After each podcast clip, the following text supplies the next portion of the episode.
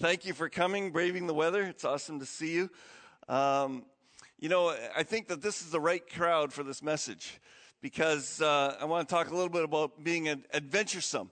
You know, a lot of times I'm sharing uh, some of the adventuresome stories in my life, and people come to me and they, they kind of sound a little bit jealous and they kind of say, How come you do so many fun things all the time? Like, how do you find the time? How do you. And what I always say, because the answer is always the same, is I just take the opportunities that present themselves to me. And what I notice is a lot of people just don't take the opportunities. They're presented with opportunities, my son's included. You know, I often say, come on, let's go do this, let's do that. Oh, no, I don't feel like I'm playing on the computer. And this is the way it is. And people often are busy doing sort of mundane things and they don't get out and do the fun things, you know. So I, I mean, just a few weeks ago, uh, my wife and I went to Cuba, and um, I was looking for something to do. After five days, it was windy, and so I, I kept looking for where the sail, why aren't the sailboats out there? It's a beautiful windy day.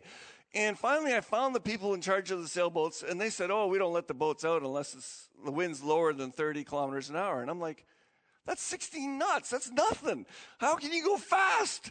You know, so I was getting a little bored. So I was walking down the beach and, and I heard this lady about 10 yards in front of me going, uh, skydiving? Skydiving anyone? And I'm like, that sounds like fun. so I went over, how much is it?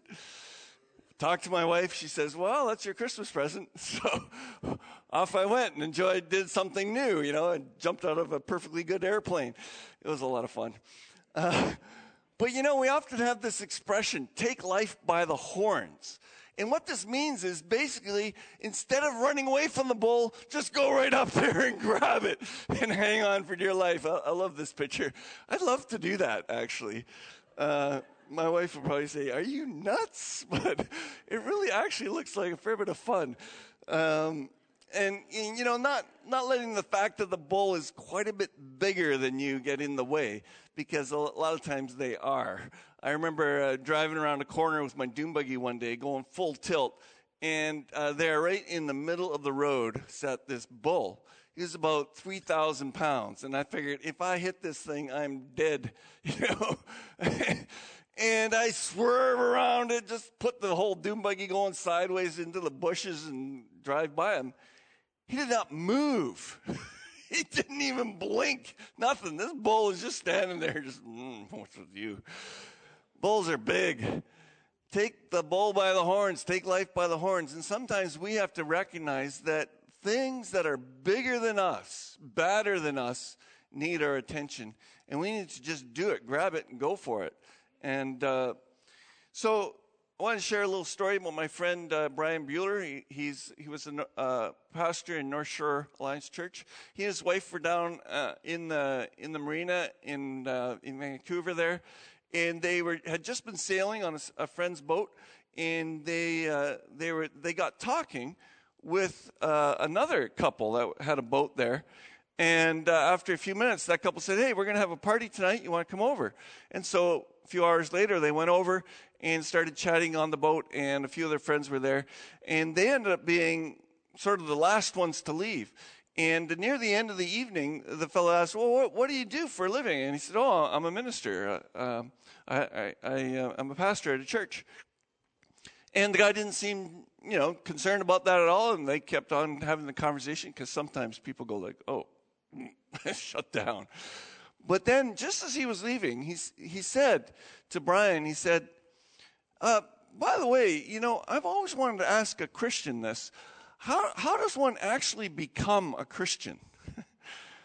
That's a dangerous question to ask the pastor, eh? But what about you? What if someone asked you that question? Would you be able to grab the bull by the horns at that moment and share the gospel effectively and powerfully in the spirit at that moment so that that person would have a living testimony right in front of them sharing the gospel. You know, a few weeks back, I, I shared with you that, you know, I love jumping on airplanes and doing all that crazy stuff. But you know what? One of the greatest thrills in my life is, is praying with someone to receive Christ into their heart. I love that. It, I come home sometimes and, uh, prayed with another person. Um, you know, and and, and uh, I try not to show too much excitement, but inside I'm just like, wow, that was so awesome, because it is awesome, and it means that you're taking someone who is on their way to a, eternal damnation, and you're allowing them to see the light that God has provided a way for them to go to glory, and God has pro- provided and paid for and sealed it in His Son's blood and people can accept that gift and change their life. It's awesome. It's the greatest thing. And you know what? The Bible says, always be prepared to give an answer to anyone who asks you to give a reason for the hope you possess. Are you prepared to give a reason for the hope that you have, for the joy that you have, for the life that you have in Christ? Are you able and prepared to give that to people? Or just leaving evangelism to, you know, the professionals. Oh, Pastor Bill, he's good at that. Let him do that. You know what? I am not an evangelist. I, I, I remember trying to be an uh, evangelist as a teenager and failing miserably. I went out, you know, door to door, knocking on people's doors, scared, spitless, stammering through some terrible presentation of the gospel over and over and over. I did it and I did it. I, why did I do it? Because I knew the principles of the Bible and I like to take life by the horns. And so I just kept at it. It's like, this has got to, and you know what? Uh, I think it was four years of frustration going to various classes to learn how to share the gospel. But it was about four years. I was, I think I was 22 when finally someone actually listened and actually I didn't pray the pray with them or anything, but they came to church. and after about 2 months, they became a believer. I was so excited. It was sort of like my first, whoa, this actually works kind of experience.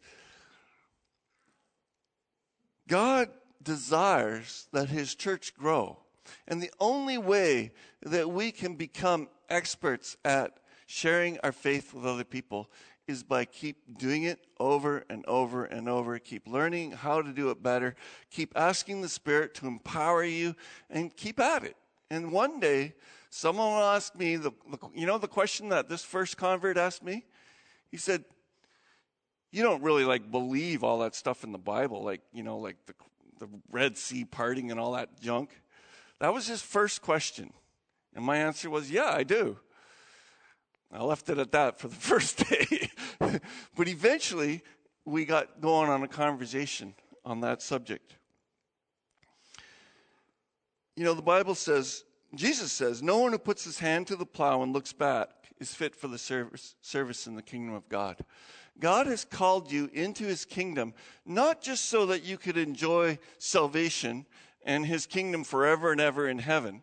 No, God has called you into the kingdom so that you might do the good works that he prepared in advance for you to do. That's what the Bible says.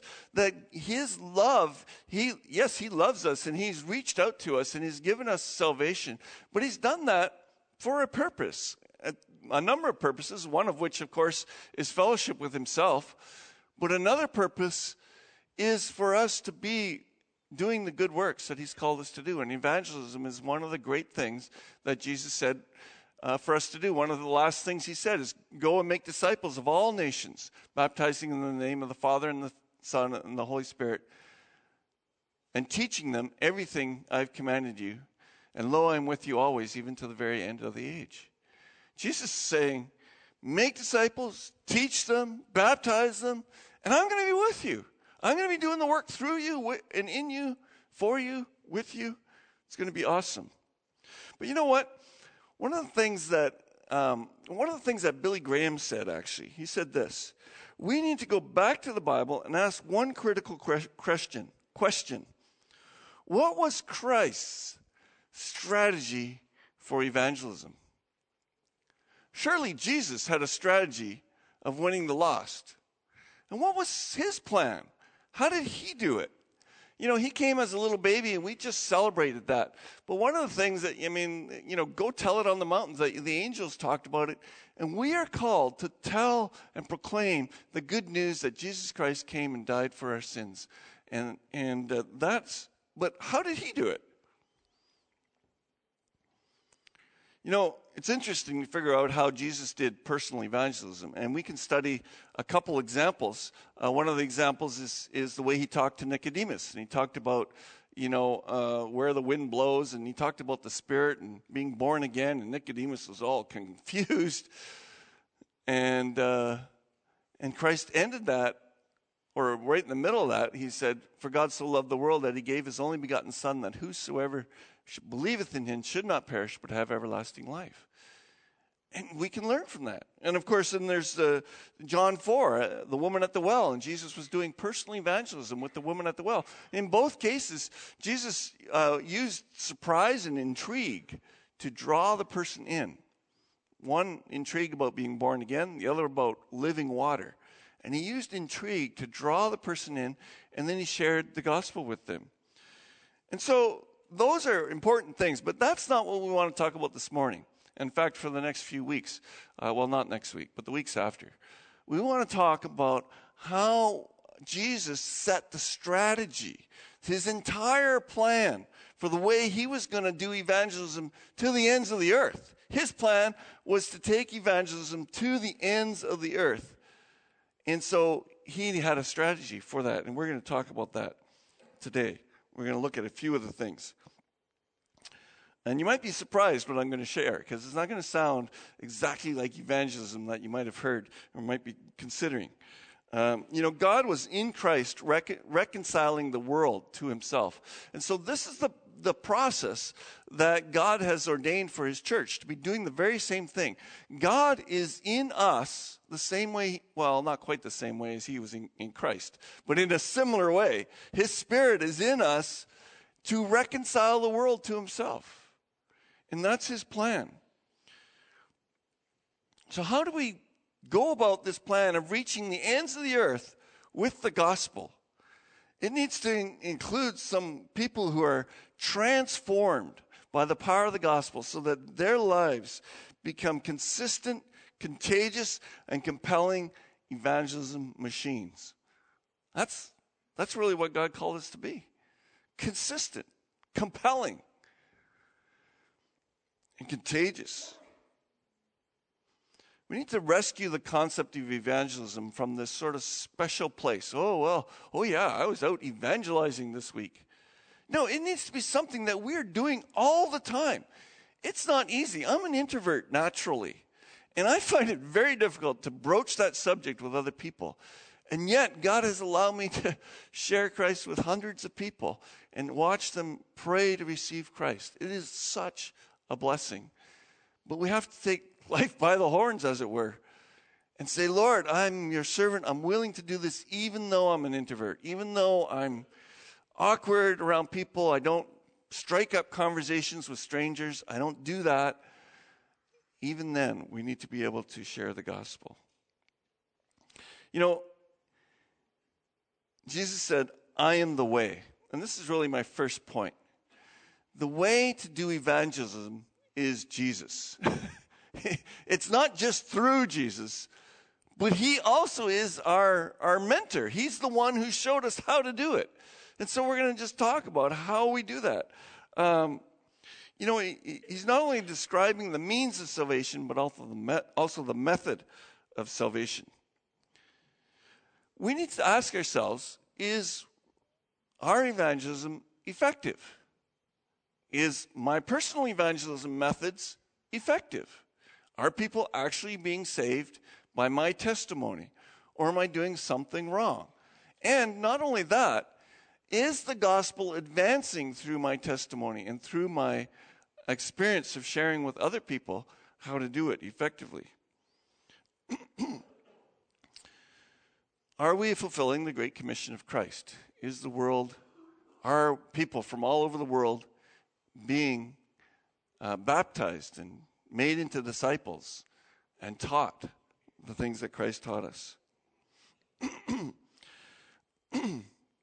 So, again, I'm just going to mention that we're studying the principles underlying Christ's ministry, his strategy of evangelism around which his life was oriented. Um, you know, Jesus had this strategy, and, and it's written really, the reason the Gospels are written was so that we could look into Christ's strategy, look into God's means of salvation. In Luke 1, um, Luke says, Many have taken, undertaken to draw up an account of the things that have been fulfilled among us, just as they were handed down to us by those who from the first were eyewitnesses and servants of the Lord. With this in mind, since I myself have carefully investigated everything from the beginning, I too decided to write an orderly account for you. Luke is basically saying, look, we are, we are writing these things so that you can know what happened and how Christianity got blasted out of a cannon and changed the world. How did that happen? And we can continue to do it the exact same way. John 1, verse 1 says pretty much the same thing. He talks about what our hands have touched and, and how uh, they have uh, seen and heard and witnessed, were witnesses to the gospel of Jesus Christ. The gospels were written to show us Jesus Christ. Um, the gospels are intended to teach us not only about the master, but the way of the master what he did, how he did it. Um, and have you ever considered that the Gospels are a textbook on evangelism? In fact, they're the only inerrant textbook on evangelism we have. it's the only one.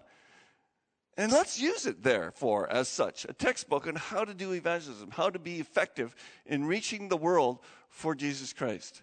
Christ is our perfect example. Uh, you remember Christ's objectives were clear. Remember, Nebuchadnezzar had this dream of a, a giant statue with gold and silver and, and uh, legs of clay and iron and various things.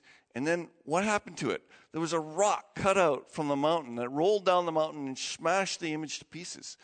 This was Christ's objective. He knew that he was the start of that rock rolling down, that his kingdom would grow and grow and become a huge mountain that filled the whole earth, is how the story ends. And so Jesus knew that his mission was not to win as many people as possible. His mission was to create an empire over the entire world. it's quite a bit bigger than winning as many possible many people as possible to Christ. And so his strategy was not to win as many people as possible, which is kind of odd. We kind of go like, well, how are you going to reach the world if you don't win as many people as possible? Wasn't his plan, wasn't his strategy, and we're going to get into that. His life was ordered by his objective. His whole plan of evangelism was ordered by his objective of reaching the entire world. That's a big cause. And before television and, and radio and all that, pretty hard to do when you're a so- solitary figure living in the land of Palestine. I mean, it's just impossible. But he was motivated to do it. And he, of course, he took the major step of dying on the cross. That was necessary for the whole thing to, to take off. Um, but Jesus didn't lose sight of his goal, not for one moment. His whole earthly ministry led up to the cross, but it also led up to the planning for the next stage after the cross, which was the explosion of Christianity across the world. there was nothing haphazard about his life no wasted energy, no idle words. He was on business for God and he was going to make it happen. Sort of like a general plotting his course. I can imagine Jesus just figuring it all out. Okay, how am I going to do this? How am I going to get to the ends of the earth? I'm not even going to walk out of this country too often. Once, maybe up to Syria. That was it. What was his plan? And that's what we're going to look at today. Now, his plan was a bit unassuming and quiet. You, you don't see it, it doesn't jump out at you when you read through the, the Gospels doesn't just go, bam, oh, here's the plan. He lays it out, seven step plan of Jesus Christ to reach the, the world for him. You know, it's not like that. But when you read through the New Testament, you can see it very clearly. And, uh, but you know what? What I find is that Christ's plan seems to differ from many of our churches today. And I would dare say, even from this church, Eastgate Alliance Church. I hope to change that in the future, but we'll see what happens. This is why I'm sharing this with you today, is so that we can start to understand some of the concepts of the way Jesus did things so that we can apply them and do them ourselves more effectively. Um, I'm not sure. I, I, I, have eight points to give you. I, I doubt if we'll get through more than two today, but we'll see what happens. I got many, many pages here, but um, we'll probably only get through two today. and so, the first one I want to share with you the first principle of Christ's method for evangelism was that he used people. People were his method. And the first thing that we find out about his method is that he chose 12 disciples. He didn't just choose people as the masses, he chose 12 specifically to do the task. And they were kind of his favorite. He didn't use programs to reach the masses, he didn't have Sunday school to reach the kids. No, his focus was primarily on 12 guys. Now, he did reach the masses, but he, what he was doing was he was actually he wasn't necessarily trying to reach the masses. When you see him do his work of reaching the masses, he's constantly saying, "Oh, don't tell anybody," or he's he's constantly saying, you know, giving making it so difficult for them that they they can't even get it, and they're like, "Oh man, you're you're speaking circles around us." But to the disciples, he's always giving firsthand knowledge, pumping into their life what to do, and they're watching him the whole time. and so people were Christ's methods. Christ's early methods of, of uh, reaching, of winning the lost were quite simple. At first, he wasn't preaching a lot or teaching a lot. He was just going a lot, walking along the shore and asking some uh, fishermen, if, hey, you guys want to come and join me? This is his method. And they did. You know, the interesting thing about Jesus' method is that it, it was not a really uh, super um, effective. Like there weren't thousands and thousands of people coming to believe in Christ. Thousands were following him at first and listening to him, but they weren't fully adapting. It was only a dozen men, really, effectively. You know what? It's because it's much harder to do it Christ's way. It's much more fun to stand up in front of a big crowd. And, and you know, I, I, was at a Billy Graham crusade here in town years back and watched him preach. And, you know, there's thousands of people. And all, you know, and then he gives the altar call, and all these people were flowing down to the front, and hundreds, thousands of people actually responding to the altar call. Wow, what, what, a, what an awesome thing. Um, that's exciting. But what we discover is that very few of those people actually end up in church. Some of them do, absolutely. And praise the Lord for men like Billy Graham who, who led that kind of ministry. But you know what? Uh, there, it's a lot slower to do what Jesus did. And what Jesus did was he was, he was training evangelists. He was training the evangelists. And of course, Billy Graham Association is now also doing that very thing, trying to train evangelists because they know that that is where the keys. That is Christ's method to train evangelists. You know, the early converts, these guys, they were the ones who would eventually become the apostles. They would become church leaders. Um, and the interesting thing is when you look at these guys, they don't really strike you as world changers. You know, these guys are fishermen, tax collectors, one doctor in the group, but most of them, you know, pretty average guys, not too much to write home about. You know, like, oh, Jesus just got this amazing new disciple. He's so learned, he knows five languages, he's studied the scriptures so well, and he's very learned, he's a scribe. He's a, no, none of that. What distinguished these men? Actually, uh, what we do know about these men is that they were easily angered, they had tempers, they were kind of temperamental, easily offended, they were always jockeying for position. And don't really come across as like, you know, the keeners, the guys who are going to change. You know, you have, remember in high school, there were some people you're just like, well, these people are going to change the world. And what you find out later on in life, it wasn't those people at all. It was other people who were committed. It's interesting in Acts chapter 4 when, when uh, the apostles are defending themselves before the Sanhedrin. This is what they said about him. When they saw the courage of Peter and John and realized that they were unschooled, ordinary men, they were astonished. But look what it says next.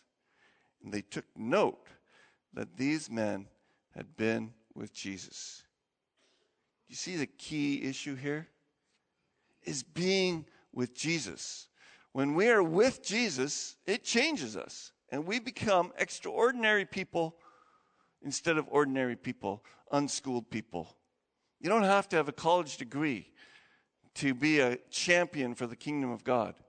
You can be an average Joe like these fishermen and be a champion, a world changer for Christ. the interesting thing is that these guys were honest men. They wanted to do what was right. They were looking for the Messiah, and they had the right heart.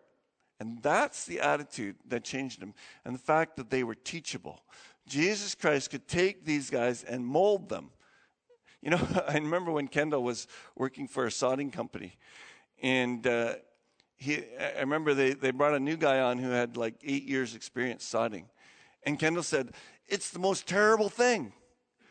This guy won't do anything I tell him to do. He thinks he knows better all the time, and he's not doing it the way we are, have been taught to do it. And he wants to do it his own way, but that way he doesn't connect with this way. And he got so frustrated. He said, I'd rather take some 18 year old guy that doesn't know anything about sodding and train them the way we do it, and it works way better. And I totally get it. Uh, when we work with people who have sort of this own stubborn way and they can't be taught, it's tough. But you work with the people who are teachable and ready to, to learn, man, it's just so much easier. Uh, in, in, Paul said the same thing to, uh, he was teaching uh, one of his disciples, Timothy, and he said, uh, and the things you have heard me say in the presence of many witnesses, entrust to reliable people who will also be qualified to teach others. That's that whole teachable nature, that they're actually reliable to teach other people and, and carry on this thing. And so we need to look for teachable people to bring under our wing, like Jesus did. That was his method of evangelism. It wasn't actually to go out and evangelize to the masses, it was actually to get some people around him and then go out and evangelize to the masses and take those people along with him on the route and show them how this is how we do it. This is how it's done. and here's the wisdom in his method he concentrated on a few people to transform them, and then he sent them off to transform the world. He, was, he molded them in his hands. And the interesting thing is, it's necessary to keep the group small enough so they actually have a lasting impact. You can't, you know, you know, I'm, I'm a teacher of 300 people. Well, I don't have a lot of impact in everyone's life in this room. I have a small impact, but I pray that there would be people who would have big impacts, that there would be connections with people. And I find it very difficult to, I actually find it much easier to do what I'm doing right now than to actually sit down with a few key people and really pour into their life. It's difficult, it's hard work, but it is the way of the master. It's the way he designed to do it, and he calls us to do it the same. And so Jesus went out and he chose 12 disciples. Uh, he did it after a night of prayer. Um, this doesn't mean that Jesus' decision to have 12 apostles excluded other people from following him. Certainly, there was the other 70 people who were very instrumental. We, we uh, read of, of Mark and James, the Lord's brother, notable examples of others who were following and very heavily involved. So it's not like you need to just take, okay, well, I'm just going to take three or four people, pour my life into them, and exclude everyone else.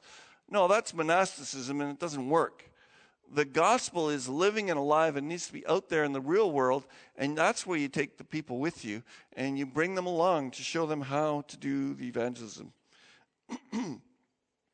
Interesting thing was that even though there was just 12 of them, Jesus also had Peter, James, and John as sort of the inner circle that he worked privately with and carefully with.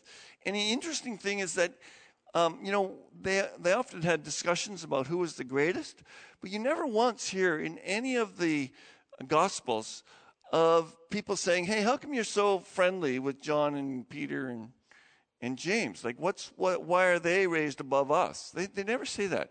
Jesus must have done it effectively so that the, they didn't feel like he was putting more into those guys' life than the others. Jesus proportioned his life effectively. He did give his time to the masses, he did give his time to the, the 70, but he gave even more time to the disciples and even more time to the three. And you can see this as his, as his ministry progresses. Halfway through, he actually chooses the 12 apostles. And then towards the end, he's spending more and more time. In fact, the last month of his time is, takes up more than half of the Gospels. And it's all about talking with the disciples. And in fact, if you look in John, you got like a huge chunk of the book of John just dedicated to the last week. Jesus is just jamming more and more into the apostles. That's all he cares about. He's just focused on those apostles. Even though the clouds, crowds are clamoring for his attention, he is focused on those disciples. And you know, the interesting thing about this is when you look at Jesus' ministry, when he's ministering to the crowds, you honestly get the feeling he really doesn't care if they accept his message or reject his message. He's, he doesn't give you the impression of, come on, everybody, you got to accept me, you got to believe me. It's more like, hey, if you want to, come and believe me. But then, you know, deny yourself, hate your family, and then follow me. and he, you know, people are like, what? And then there's this one passage in, in, uh, in John, John chapter 6, and Jesus says, oh, you know, I'm flesh and I'm blood, and you have to eat it. And people are like, that's a really weird teaching. This is kind of offensive, eating your flesh and blood. What are you talking about? And instead of Jesus explaining that he's talking figuratively or spiritually, he just lets it go and it says that many stopped following him as his disciples after that. In, in verse 61, it says, From this time, many of his disciples turned back and no longer followed him. They said, What? This is a hard teaching. Who can accept it? I mean, they're just like, and Jesus doesn't bat an eye. he, in fact, he turns to his disciples. Oh, are you guys going to leave too? You know? And I'm like, what kind of teaching is this? And luckily, the disciples go, No, you have the words of life. We want to follow you. Who, where else would we go? And I'm thinking Jesus probably going, Yes, they're getting it. You know, I, that's what I think. When, you know, in have you, have you ever looked carefully at Jesus' prayer in John 17? He says this. He, he prayed, not for the world, but for the few God gave him out of the world. I pray for them. I'm not praying for the world. What do you mean, Jesus? You're not praying for the world. He's saying, I'm not praying for the world. I'm praying for those you've given me, for they are yours. Jesus is very little concerned about nominal Christians following him. He doesn't care about the numbers, he has no concern for that. What he cares about is can I get some good men to stand up for me? Men who will go to their deaths proclaiming me? Can I get some people who will take up their cross and follow me, deny themselves, deny their families, deny everything else, and follow me? Those are the people, that's all I care about. I don't care about anything else. And you know what? That, that behooves us to take that as an example. Who are you going to pour your life into? Find some people that are so passionate about Christ and then pour your life into them.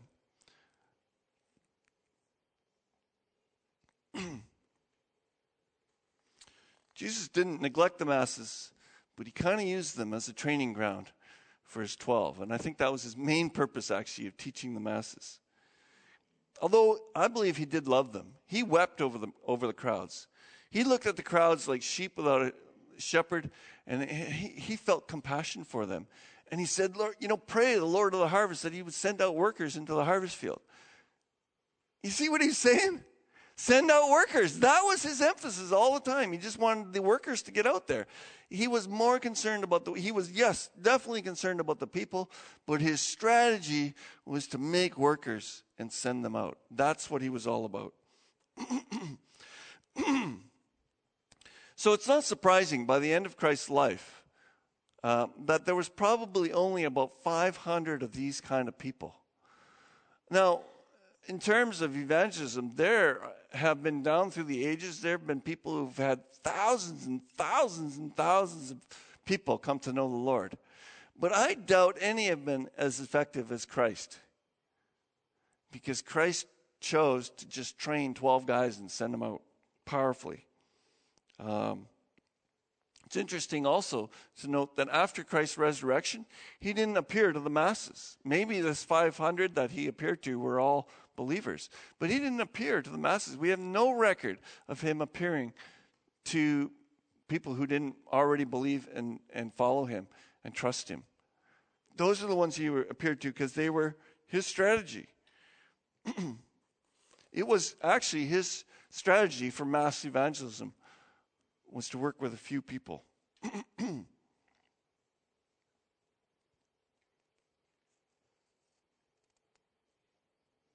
So, what about today? How are we going to apply this? We to all quit our jobs and become itinerant preachers and go from place to place and grab a few people and drag them around with us? You know what? I actually don't have a plan. I don't know how to address this. I wanted to give you the principle first. And then maybe God will show me the how to, the nuts and bolts later on. I hope so. But we need to buy into the principle first. This is the way. And I don't know how to do it exactly. We're, we're starting a program uh, to, to sharpen those who are called. And um, it's basically going to be a, a, Saturday training nights starting in about three weeks. I think it, we're, we're just barely touching the surface of what we need to do with this program. But every, uh, every month, one Saturday, we're going to dedicate to just gathering a group of people and studying how we can be more effective in ministry and trying to example Christ. But I, I, think we're just scratching the surface even with that. But Jesus poured into the ones who had popped and they had been excited. And so it is, we need to do the same. We need to put a lot of energy into those who are really fascinated and passionate about the gospel. Those are the ones that we want to put our energy into and send them out. And uh, you might say, well, what about the little guy? Well, we're not going to forget about the little guy. Jesus ministered to the, the least of these, his brothers, too. And the disciples came along and they watched when he ministered to people who were, who were demon possessed and sick and, and children and all of those people. Jesus did minister to all of them, but his primary focus was on the disciples.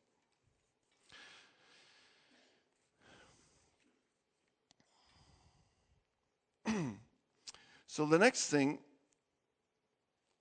so I want to just summarize what I've just shared with you.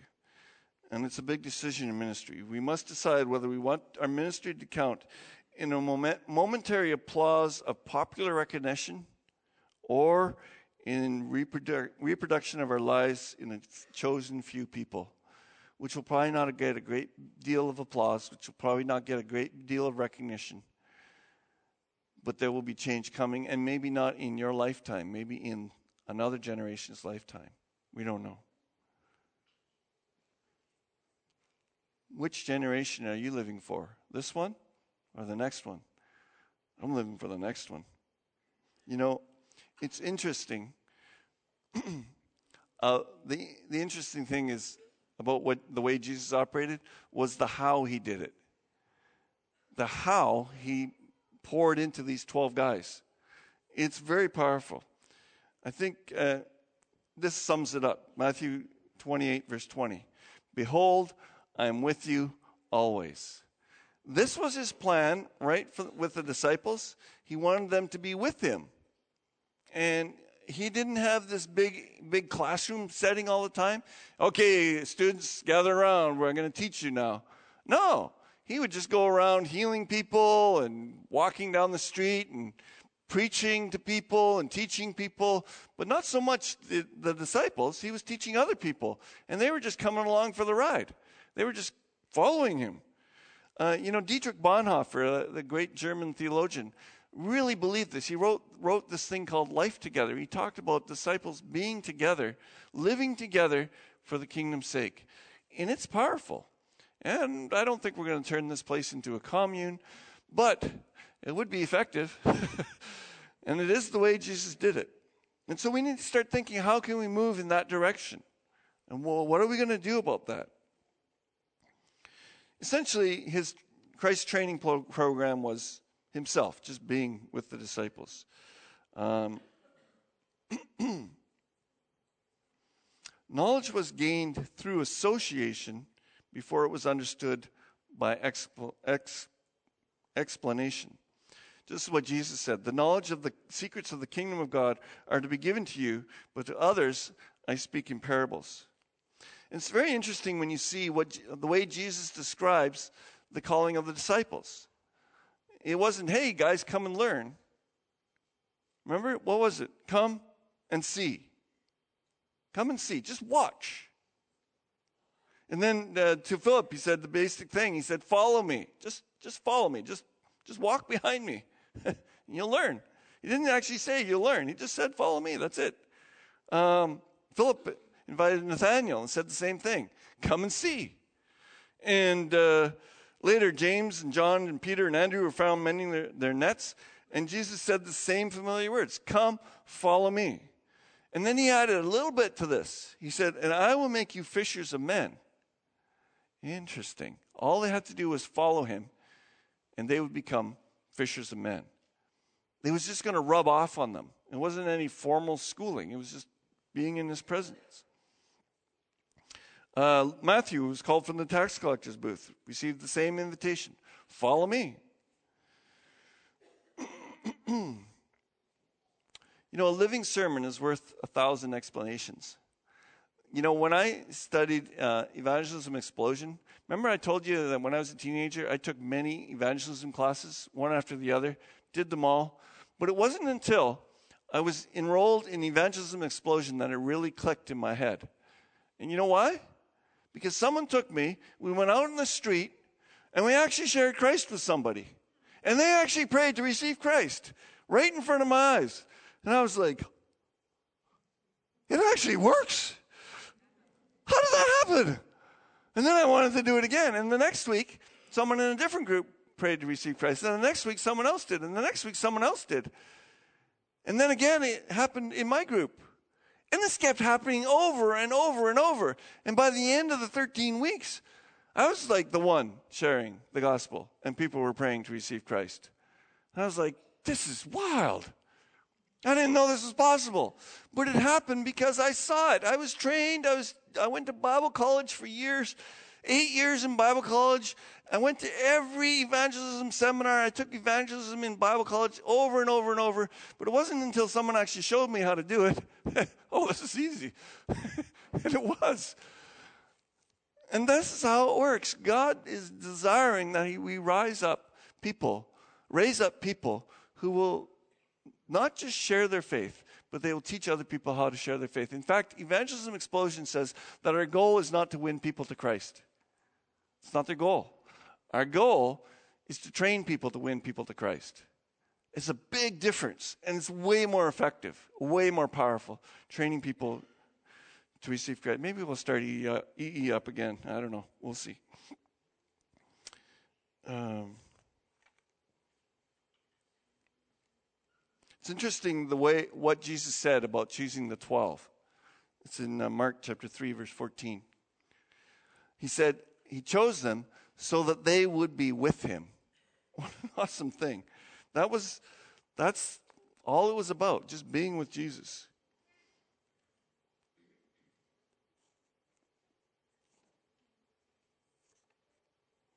So the final thing I I want to mention is that it takes time. This is not a fast process. It's not you just go out once or you teach a class and then everybody in the class knows how to share their faith. This is taking a few people along with you, sharing your faith with other people. It's taking people along for the ride, showing them how you do it. Uh, and it's, it's effective, it's powerful. Um, remember, Jesus, what happened? Jesus was praying one time, and the disciples come along and say, Hey, Lord, teach us to pray. First, they watched him, then they were taught. And that's how we need to do it. Focus on the few. the last thing I want to say. Yeah, that's probably the last thing I want to say. There's so much to say.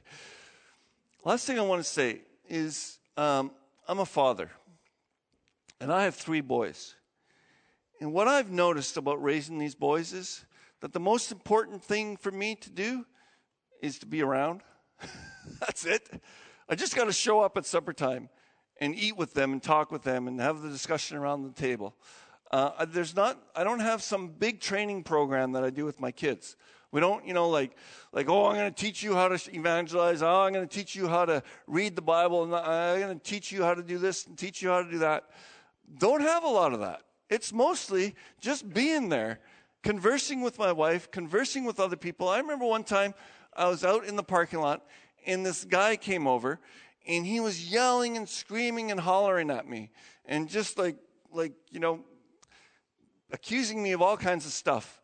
And, uh, and I responded to him in a very calm, gentle manner and apologized and said, I'll, t- I'll do my best, but, you know, and explained some things. And, and afterwards, my boys said to me, they said, like, wow, I've never seen that before. That was really cool.